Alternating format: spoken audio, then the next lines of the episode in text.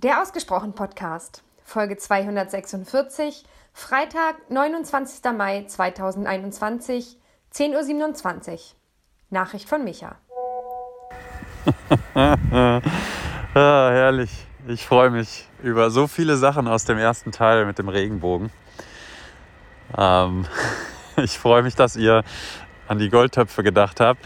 Ich habe da auch sofort dran gedacht und äh, nicht wegen der Goldtöpfe, sondern weil ich Kobolde so geil finde und ähm, ich das so abfeuere, äh, was dahinter stecken mag. Ne? Also ich bin ja mit Irland auch sehr, sehr emotional verbandelt, habe da ja auch mal gelebt und ähm, von daher finde ich diese, ich sag jetzt mal Geschichten, nicht Mythen, vielleicht ist ja doch was dran, äh, so großartig und freue mich dann immer wie, wie ein Kind wirklich, wenn, wenn solche Dinge passieren. Und ich habe das so abgefeiert, als ihr nicht nur dieses Naturspektakel gefeiert habt, sondern auch die, die Goldtöpfe genannt habt. Ich feiere, dass ihr so schön romantisch wart.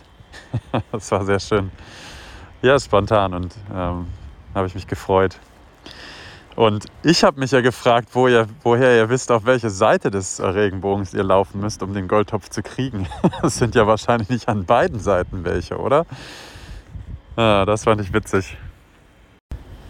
Ja, ich bin gerade zumindest von keinem Regenbogen umgeben oder stehe sogar drunter. Ich glaube, drunter stehen geht sowieso nicht, weil das physikalisch ja für jeden anders ist, wo der Regenbogen ist, der aufgrund der Position des Betrachters entsteht. Ähm, das war es jetzt auch an physikalischem Input, den ich da geben kann oder will. Genug Klugscheißerei, ohne das zu googeln und dann so zu tun, als wüsste ich, wovon ich rede. Ähm, aber das wäre auch geil, ne? Zu, nach oben zu gucken und dann die Farben vielleicht sehen zu können. Aber ich glaube, das funktioniert nicht.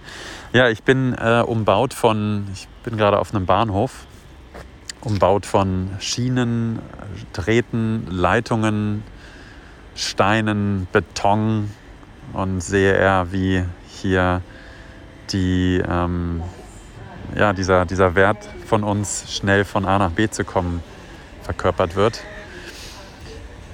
Und ja, habe das sehr, deshalb auch sehr genossen, von eurem kleinen Naturspektakel wieder zu hören.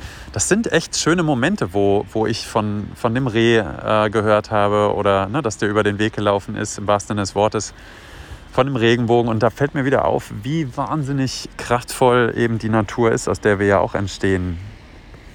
Und äh, zu der Natur wieder werden durch, durch die vielen Atome, aus denen wir bestehen und die ja immer wieder auch im Austausch mit der Umwelt sind. Ähm, also wir sind ja die Umwelt und wir sind die Betonsteine hier, die Betonklötze und wir sind aber auch der, ähm, der Regenbogen, der durch Regen und Sonne und so weiter dann entsteht. Ne?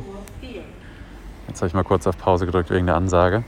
Ähm, und ja, wenn man das einfach ganz sachlich betrachtet, ist es gar kein Wunder, dass wir uns da irgendwie so wohlfühlen, weil wir natürlich sind und aus der Natur entstehen und auch wieder dazu ihr werden. Aber ja, trotzdem ist es, glaube ich, auch deswegen immer so ein großes Ereignis. Also ich kann da nur für mich sprechen, aber vielleicht auch für viele andere, vielleicht für euch auch, weil wir uns einfach viel zu wenig Zeit nehmen, rauszugehen in die Natur, den Wald zu schnuppern, den Regen zu spüren auf der Haut, die Sonne einfach in unberührter Natur oder vermeintlich unberührterer Natur zu genießen, ne? anstatt irgendwie am Strand mit Sonnenschirmen und so weiter, was auch schön sein kann.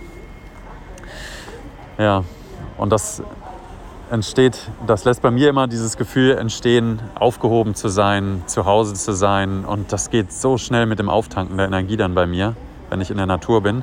Neulich bin ich auch wieder mit einer Freundin einen Waldspaziergang, habe ich einen Waldspaziergang mit ihr gemacht und allein das Gespräch war natürlich total inspirierend wieder mal, aber auch der Gang einfach. Und wenn wir unsere Redepausen hatten, ich kann Redepausen immer noch nicht so gut aushalten, aber mit bestimmten Menschen, bei denen ich weiß, die, die brauchen jetzt keinen Impuls, die genießen jetzt auch einfach nur die Natur, geht das relativ einfach. Und dann sind wir teilweise da, ich will nicht sagen minutenlang, aber sekundenlang ähm, ohne Reden, also schweigend lang gegangen, haben geatmet und uns einfach unseres Lebens gefreut. Das war herrlich. Ja, und ich, ähm, ich habe mal versuche mal was gerade. Also ich war, ich war neulich in Hamburg und war wieder in der Hafen City unterwegs. Und das ist, ja, das ist ja ein unheimlich schöner Ort. Ich weiß nicht, ob du da schon mal warst. Aber das hat jetzt auch nichts zu tun mit der Geschichte, die jetzt kommt. Und zwar ähm, die, ähm, die Kinderwunschklinik. Den Namen habe ich jetzt gar nicht erfragt. Beziehungsweise habe ich so ein bisschen äh, bei Google Maps nachgeguckt. Ähm, Kinderwunschklinik Hamburg eingegeben und ähm, dann in denen, die da aufgetreten sind, einfach mal bei den negativen Bewertungen nachgeschaut und relativ schnell dann auch die gefunden, bei der ich ähm, den Text vermute wiederzuerkennen.